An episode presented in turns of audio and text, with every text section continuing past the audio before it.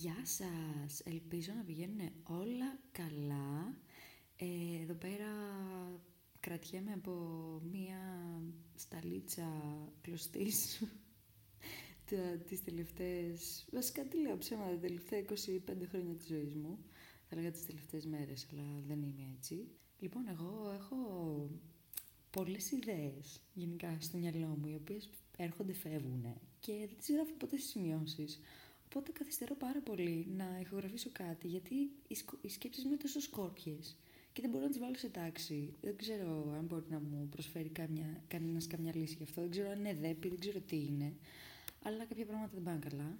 Όπως καταλάβατε ή δεν καταλάβατε από το τίτλο του σημερινού cringe podcast, που μάλλον δεν θα έπρεπε να αναφέρομαι σαν cringe, γιατί κάνω λάθος πράγματα manifest, όπως έχω μιλήσει σε προηγούμενο επεισόδιο ε, αυτού του υπέροχου, υπέρλαμπρου και knowledgeable, που σας προσφέρει δηλαδή πολλές γνώσεις, podcast, θα μιλήσω σήμερα για την αντισύλληψη. Και δεν θα μιλήσω για τον απλό τρόπο του pull-out method, που είμαι σίγουρη ότι γνωρίζετε πάρα πολύ και ρισκάρετε τη ζωή σας. Ε, και ούτε για τα προφυλακτικά εννοείται, γιατί αυτά, εντάξει, τι να μας κάνουν πλέον. Θέλω να αναφερθώ λοιπόν σε μεθόδους οι οποίοι, τις οποίες χρησιμοποιούμε οι γυναίκες μόνο, δυστυχώς, ε, οι οποίες επηρεάζουν τις ορμόνες μας. Κάτι που μου κάνει εντύπωση, γενικά εγώ είμαι πολύ TMI, too, many, too much info, με τους φίλους μου, δηλαδή ανοίγουμε πάρα πολύ και συζητάμε οτιδήποτε μπορείτε να φανταστείτε. Αυτό το θέμα δεν το έχω συζητήσει με καμιά φίλη μου, κυρίως γιατί δεν παίρνουν πολλές, δηλαδή το 95-99% των φίλων μου ή των γνωστών μου δεν παίρνει κάποιο χάπι ή κάποια, δεν χρησιμοποιεί κάποια άλλη μέθοδο αντισύλληψης που να επηρεάζει και τις ορμόνες τους. Θέλω να ξεκαθαρίσω ότι δεν είμαι ούτε υπέρ ούτε κατά κάποιου τρόπου. Ε, έχω κάποια γνώμη από βάση εμπειρίας που θα μοιραστώ σε λίγο, αλλά ό,τι κάνετε, αρκεί να το κάνετε με βάση αυτά που σας λέει ένας έμπιστος γιατρός και θα πω γιατί λέω έμπιστος με τόνο και να προσέχετε γενικά. Θα δείτε τι ταιριάζει στον καθένα. Εγώ όταν ξεκίνησα την πρώτη μου σεξουαλική επαφή με, το τότε, με την τότε σχέση μου ε, χρησιμοποιούσα την πιο απλή μέθοδο, το προφυλακτικό.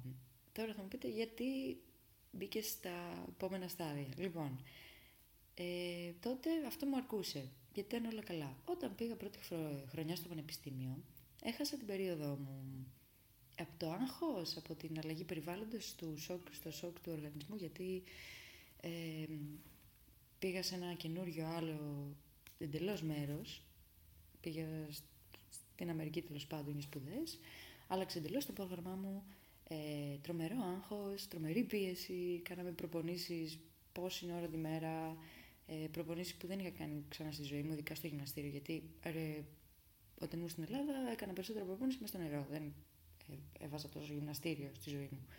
Εκεί λοιπόν μας πιέσαν πάρα πολύ. Να φανταστείτε, έφτασα στην Αμερική τον Αύγουστο του 2015, αν δεν κάνω λάθος. Δεν είχα κλείσει καν τα 18, να φανταστείτε. Και για 9 μήνες, ναι, θα μπορούσα να ήμουν έγκυος, δεν είχα περίοδο. Τι έκανα λοιπόν γι' αυτό; Πήγα στη γυναικολόγο του Πανεπιστημίου και αφού κάναμε κάποιες εξετάσεις και είδα ότι εντάξει κάποιες ορμόνες ήταν off balance που είπε ότι μπορώ να ξεκινήσω τα αντισυλληπτικά για να μου έρθει περίοδος. Γι' αυτό το λόγο μόνο. Για όσους δεν ξέρετε πώς λειτουργούν αυτά τα χάπια, ε, με λίγα λόγια και θα το πω όσο πιο απλά μπορώ να βρω να το εξηγήσω και πιο επιστημονικά θα έλεγα.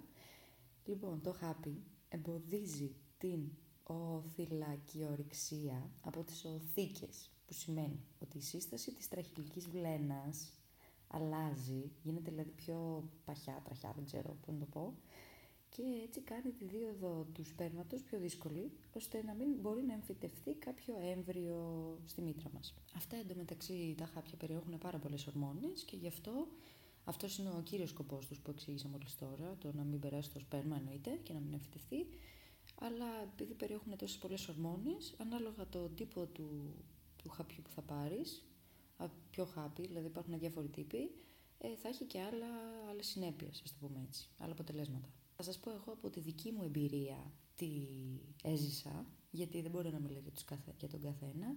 Θυμάμαι ότι στην αρχή αλλάζαμε διάφορες, ε, διάφορα χάπια. Είχα πειραματιστεί λίγο στην αρχή για να δω τι κάνει το καθένα. Ε, θυμάμαι η αρχή ήταν πολύ δύσκολη για μένα. Δηλαδή νομίζω μου στο χάπι παίζαμε και τρία χρόνια. Κάπου τόσο. Ήμουν αρκετά χρόνια έπαιρνα τα χάπια. Που σημαίνει ότι το παίρνει καθημερινά. Έτσι. Δεν, δεν μπορείς να το ξεχάσεις. Ευτυχώς δεν ξέρω πώς, δεν το ξέχασα ποτέ. Στην αρχή θυμάμαι ότι όταν τα ξεκίνησα ε, μου είχε φύγει η έντονη σεξουαλική επιθυμία αρκετά και νίσταζα πολύ για κάποιο λόγο. Επίσης είχα παρατηρήσει μια άνοδο στα κιλά μου και όταν είχα πάει να το συζητήσω αυτό με τη γιατρό μου είχε πει ότι δεν γίνεται να τα έχεις όλα είτε θα... Α, το άλλο. Μου έφυγαν τα σπυράκια. Είχα πάρα πολύ μικρά σπυράκια παντού. Ήταν...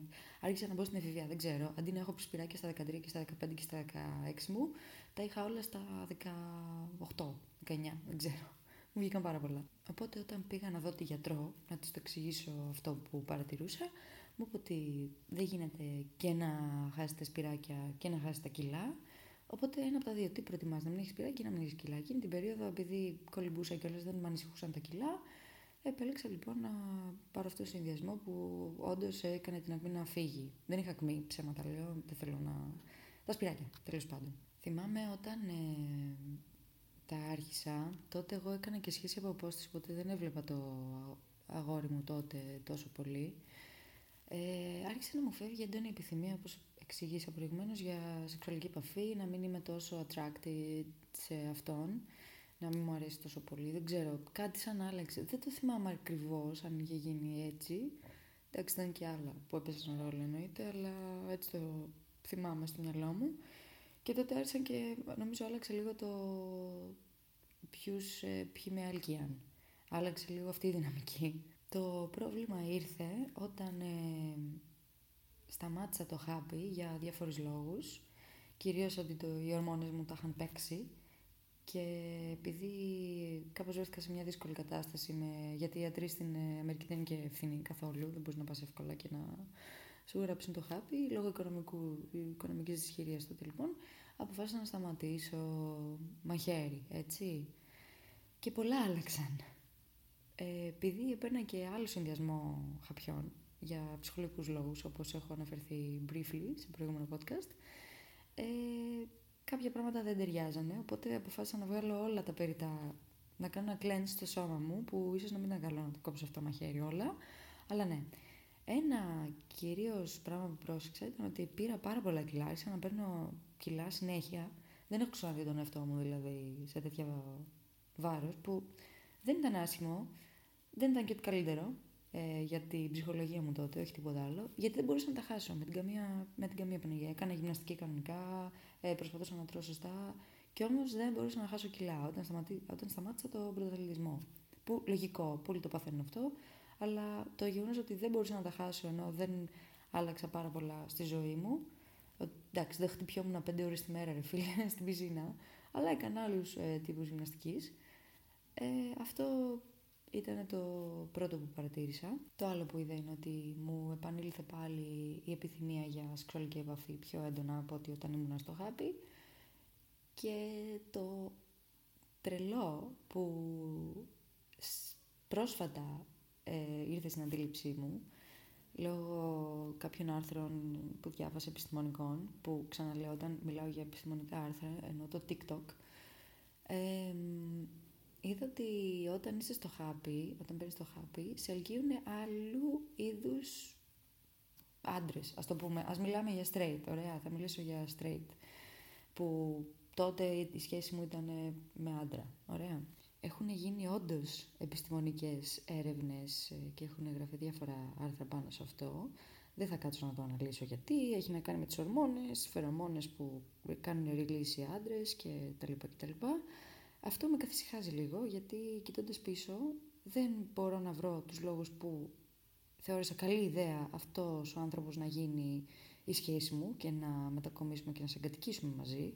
Δηλαδή καμία, δεν μπορώ να βρω πολλά, δεν ξέρω. Κάτι δεν πήγαινε καλά στον εγκεφαλό μου, αυτό θα πω. Ε, βέβαια, αφού έπαιρνα όλα τα χάπια του κόσμου τότε. Ε, έχει να κάνει, δεν θα εξηγήσω γιατί, έχει να κάνει με τις φερομόνες και τις ε, ορμόνες γενικά που γίνονται ρίλες από τον οργανισμό μας, ε, αλλάζει σύσταση. Ένα πολύ σημαντικό είναι ότι τα χάπια τα αντισυλληπτικά αυτά ρίχνουν τα επίπεδα τεστοστερόνης, τα φυσικά επίπεδα τεστοστερόνη που βρίσκονται στη γυναίκα, τα οποία έχουν πολλά effects όπως προείπα παράδειγμα ε, αύξηση βάρους, μπορεί να αλλάξει την ε, διάθεση για σεξουαλική επαφή, να προκαλέσει πολύ ξηρασία στην περιοχή, τη δική μας, των γυναικών. Και αυτό που αλλάζει ουσιαστικά είναι οι μυρωδιές που ελκύουν, ελκύουμε, μας ελκύουν. Αχ, δεν μπορώ να μιλήσω, δεν μπορώ να καταλάβω γιατί. Ε, πολύ μεγάλο πρόβλημα, πρέπει να το λύσω κάποια στιγμή. Συνεχίζουμε. Ναι, λοιπόν, οι φερομόνες αυτό είναι οι οσμές που μας ελκύουν στο άλλο άτομο. Ε, οι έρευνες μεν, που εμένα έγινε λίγο το αντίθετο, δείχνουν ότι και καλά όταν ε, παίρνεις το χάπι, ξαφνικά σε ελκύουν ε, ίσως πιο θηλυκοί άντρες. Θέλεις κάποιος λίγο να σε καταλαβαίνει, κάτι τέτοιο. Ενώ όταν δεν είσαι στο χάπι, θέλεις κάποιον πιο μάτσο άντρα, ο οποίος ε, και καλά θα σε προστατεύσει, δεν ξέρω τι. Η άλλη, η στάντη, δείχνει ότι όταν είσαι στο χάπι ψάχνεις, κοιτάς περισσότερο τι, τι μπορεί να σου προσφέρει ο άλλος παρά το πώς είναι ο άλλος. Όταν δεν είσαι στο χάπι, κοιτάς μόνο το... μόνο. Ψέματα, κοιτάς περισσότερο την εξωτερική εμφάνιση του άλλου και πόσο σε ελκύει. Ο πρώην μου δεν ήταν καθόλου θηλυκός, ε, ξεροκέφαλος ήταν, Οπότε δεν μπορώ να κατανοήσω γιατί, αλλά τέλος πάντων παρά τα αυτά θα τα ρίξω πάνω στο χάπι ότι κάτι δεν πήγαινε καλά με μένα. Θα περάσω στον επόμενο τρόπο αντισύλληψης, το που έχω και τώρα αυτή τη στιγμή, που, με τον οποίο έχω πειραματιστεί, που είναι το σπιράλ. Θα μου πείτε τι είναι το σπιράλ; Στην Ελλάδα δεν το έχουμε σχεδόν καθόλου. Δηλαδή πιο συχνά είναι το χάπι, αλλά δεν γνωρίζω κανέναν που να έχει σπιράλ. Κανέναν. Το σπιράλ, φίλες και φίλοι, είναι ένα πραγματάκι από χαλκό, πλαστικό, μέταλλο, δεν ξέρω, που μοιάζει με ένα ταφ και τοποθετείται στην κοιλότητα της μήτρας από γυναικολόγο, έτσι είναι ολόκληρη διαδικασία, δεν μπορείς να το βάλεις μόνος σου.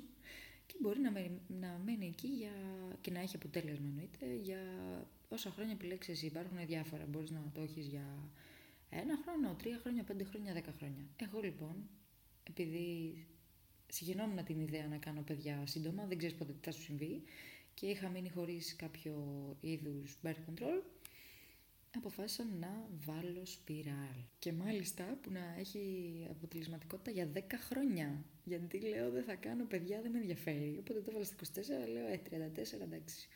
Τότε το έχω ξανασκέφτομαι. Βέβαια, να ξεκαθαρίσω ότι μπορείς να το βγάλεις οποιαδήποτε στιγμή και να μην έχεις κάποια επίπτωση. Ανάλογα βέβαια τον οργανισμό και τον καθένα, γιατί έχω ακούσει πολλά horror stories που δεν θέλω να μοιραστώ, γιατί κάθε φορά που τα σκέφτομαι θέλω να υποθυμίσω. Επίσης, κάτι που δεν ανέφερα είναι ότι υπάρχουν δύο είδη σπιράλ, το ορμονικό και το μη ορμονικό. Το ορμονικό ουσιαστικά απελευθερώνει συνεχώς ε, προγεστερόνη, όπου δρά όπως και το χάπι. Και το άλλο, το σπιράλ, ουσιαστικά απελευθερώνει ένα είδους ε, μέταλλου που γίνεται πιο δύσβατο το περιβάλλον. Δυσ, δύσβατο, δύσφορο. Τέλος πάντων, το περιβάλλον για το σπέρμα για να αναπτυχθεί και να εμφυτευθεί ουσιαστικά. Εγώ επειδή είχα, τα είχα παίξει με τις ορμόνες τα προηγούμενα χρόνια, αποφάσισα να βάλω το μη ορμονικό και let me say ότι ήταν η χειρότερη εμπειρία στη ζωή μου. Είχα πάει στο γιατρείο πρώτα του γυναικολόγου να κάνω κάποιες εξετάσεις. Αυτό ήταν στην Αμερική, έτσι, να ξεκαθαρίσω. Να κάνω πρώτα τις εξετάσεις, να δούμε αν είναι ok, αν θα είναι ok να βάλω σπιράλ, κουλουπού κουλουπού. Τέλος πάντων, μου δώσανε κάποια χάπια, δύο είδων, πριν να κάνω αυτή την. Ε, δεν είναι επέμβαση, αλλά τέλος πάντων θα το πω επέμβαση. Το πρώτο ήταν ε, για τον πόνο, ουσιαστικά που να τα ξεκινήσω τη μέρα πριν. Μία μεγάλη δόση σαν τεπό, να το πούμε, για να μην πονάω. Και το άλλο ήταν ένα άλλο χάπι που το έπαιρνα, το ξεκίνησα τρεις μέρες πριν και ουσιαστικά μου άνοιγε το ντράχυλο, τον είχε κάνει πιο ευρύ. Ε, ακούγεται τρελό, αλλά πραγματικά το ένιωθα. Ένιωθα πολύ δυσφορία εκείνες τις μέρες. Είχα μιλήσει με μια φίλη μου, η οποία ήταν μεγαλύτερη ηλικία από μένα και μου είχε πει ότι στα 18 της είχε βάλει και αυτή ε, σπιράλ και ήταν οκ η εμπειρία, ξέρω και αυτά. Και γενικά δεν είχα κάνει τεράστια έρευνα για να δω τι και πώς, αφού το κάνουν διάφοροι, λογικά θα μπορώ να το κάνω κι εγώ, γιατί όχι. Τέλος πάντων, πάω στο γιατρείο, ρωτάω τη νοσοκόμα, να σας πω, θα πονέσω. γιατί δεν μου είχε πει κανείς θα το πονέσω. Και μου λέει, όχι, όχι, ίσα ίσα μπορεί εκείνη την ώρα που στο βάζουμε να νιώθεις ένα μικρό τσίμπημα και μετά να έχεις λίγο σαν ε, όπως έχεις κράμπες από την περίοδο. Ok, okay, ok. Okay. Έρχεται ο γιατρός. Δεν, εντωμεταξύ δεν έκατσε να μου εξηγήσει ο, ο ηλίθιος ε, την όλη διαδικασία. Ήταν μπαμ και έξω αυτό. Δεν έκατσε κανείς να μου εξηγήσει τι επιπτώσεις μπορεί να έχει αυτό, τι, πόσα αποτελεσματικότητα έχει, που by the way έχει περισσότερη αποτελεσματικότητα για να αποφύγεις εγκυμοσύνη από ότι το χάπι, αλλά τέλος πάντων. Κάθομαι στην καρέκλα, παιδιά, όταν μου το έβαλε, μόνο που τον κλώτησα στη μούρη. Δεν ξέρω πώς τον κλώτησα στη μούρη. Πόνεσα πάρα πολύ, πολύ μεγάλος πόνος ξαφνικός. Τέλος πάντων, μου το έβαλε, κάθισε εκεί. Είχε βγει και αίμα, φανταστείτε. Ε, τα είχα δει όλα. Ε, περίμενα στο γραφείο, δεν μπορούσα να κουνηθώ. Μου λένε όταν είσαι καλά να φύγεις. Ε, ήρθε τότε να με πάρει, είχα συνεννοηθεί να έρθουν να με πάρουν γιατί δεν θα μπορούσα κάπως να γυρίσω.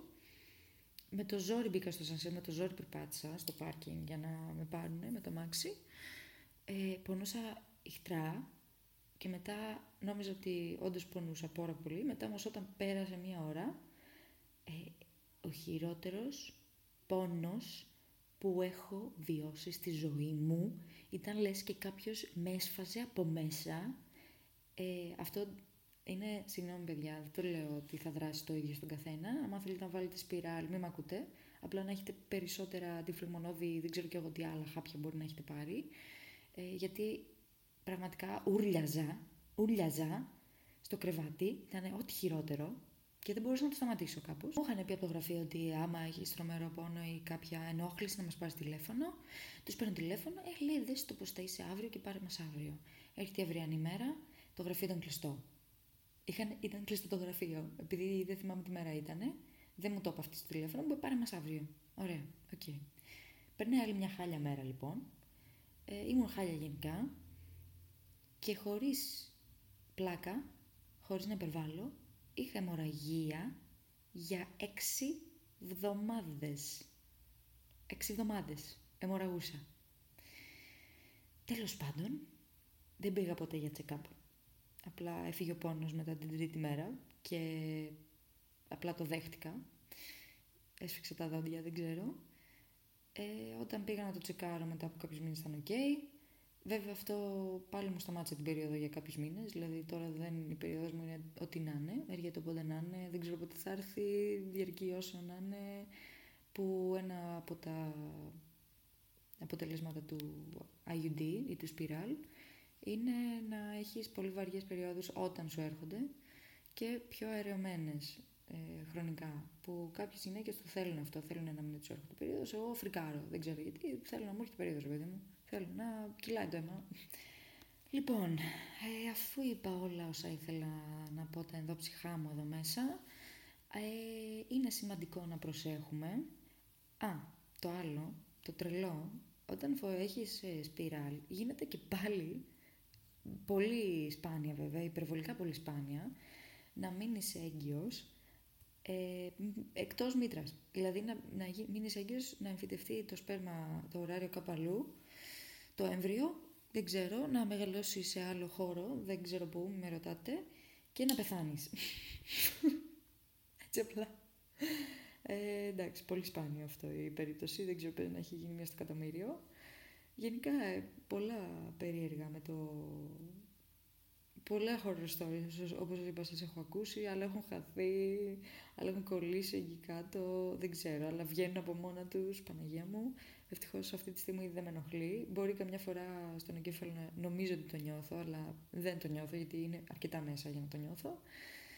Ε, και εννοείται ότι δεν θέλω να κάνω παιδιά, είναι ο κύριος λόγος. Οπότε καταλήγουμε στην καλύτερη λύση στο, για να αποφύγουμε εγκυμοσύνες, να γίνουμε όλες λεσβίες. Κάνω πλάκα ή δεν κάνω; Δεν θα μάθουμε ποτέ. Ε, το άλλο παράπονο που έχω, τελευταίο και κλείνω, γιατί ρε παιδί μου να μην υπάρχει κάτι που να μπορεί να πάρει ο άντρας; Δηλαδή έχουμε τόσα προβλήματα. Τα ορμονικά μας είναι τρελά. Οι γυναίκες τα παίζουμε, δηλαδή είναι, είναι φρικτό αυτό που παθαίνουμε. Δεν μπορώ να καταλάβω. Βέβαια, είμαστε τυχεροί που έχουμε την περίοδο και καθαρίζει ο οργανισμό και γι' αυτό ζούμε και περισσότερα χρόνια. Απ' την άλλη, γιατί να μην μπορούν να εφευρεθεί κάτι για τον άντρα, πέρα από το βασέκτομι, πώς λέγεται; Ξέρω εγώ, αποκεφαλίστε τους όλους. Άντε, γεια. Λοιπόν, ε, κορίτσια μου, να προσέχετε. Αγόρια, να είστε πιο mindful και πιο κατανοητικοί, γιατί παίρναμε διάφορα και μην μας κοροϊδεύετε. Δεν είναι ποτέ αστείο να κοροϊδεύεις μια γυναίκα για το γεγονός ότι έχει περίοδο, γιατί είναι πολύ σοβαρό. Ε, οι ορμόνες μας τα παίζουν τρελά εκείνες τις μέρες και επειδή δεν ξέρετε, άντε βουλώστε το. Ευχαριστώ πολύ. Ε, θα κλείσω εδώ πέρα γιατί θα λέω, έχω αρχίσει να λέω πολλά ε. Φιλάκια πολλά, μακριά από ανεπιθύμητες εγκυμοσύνες, να προσέχετε τους εαυτούς σας και πάτε μεταξύ μας. Ciao!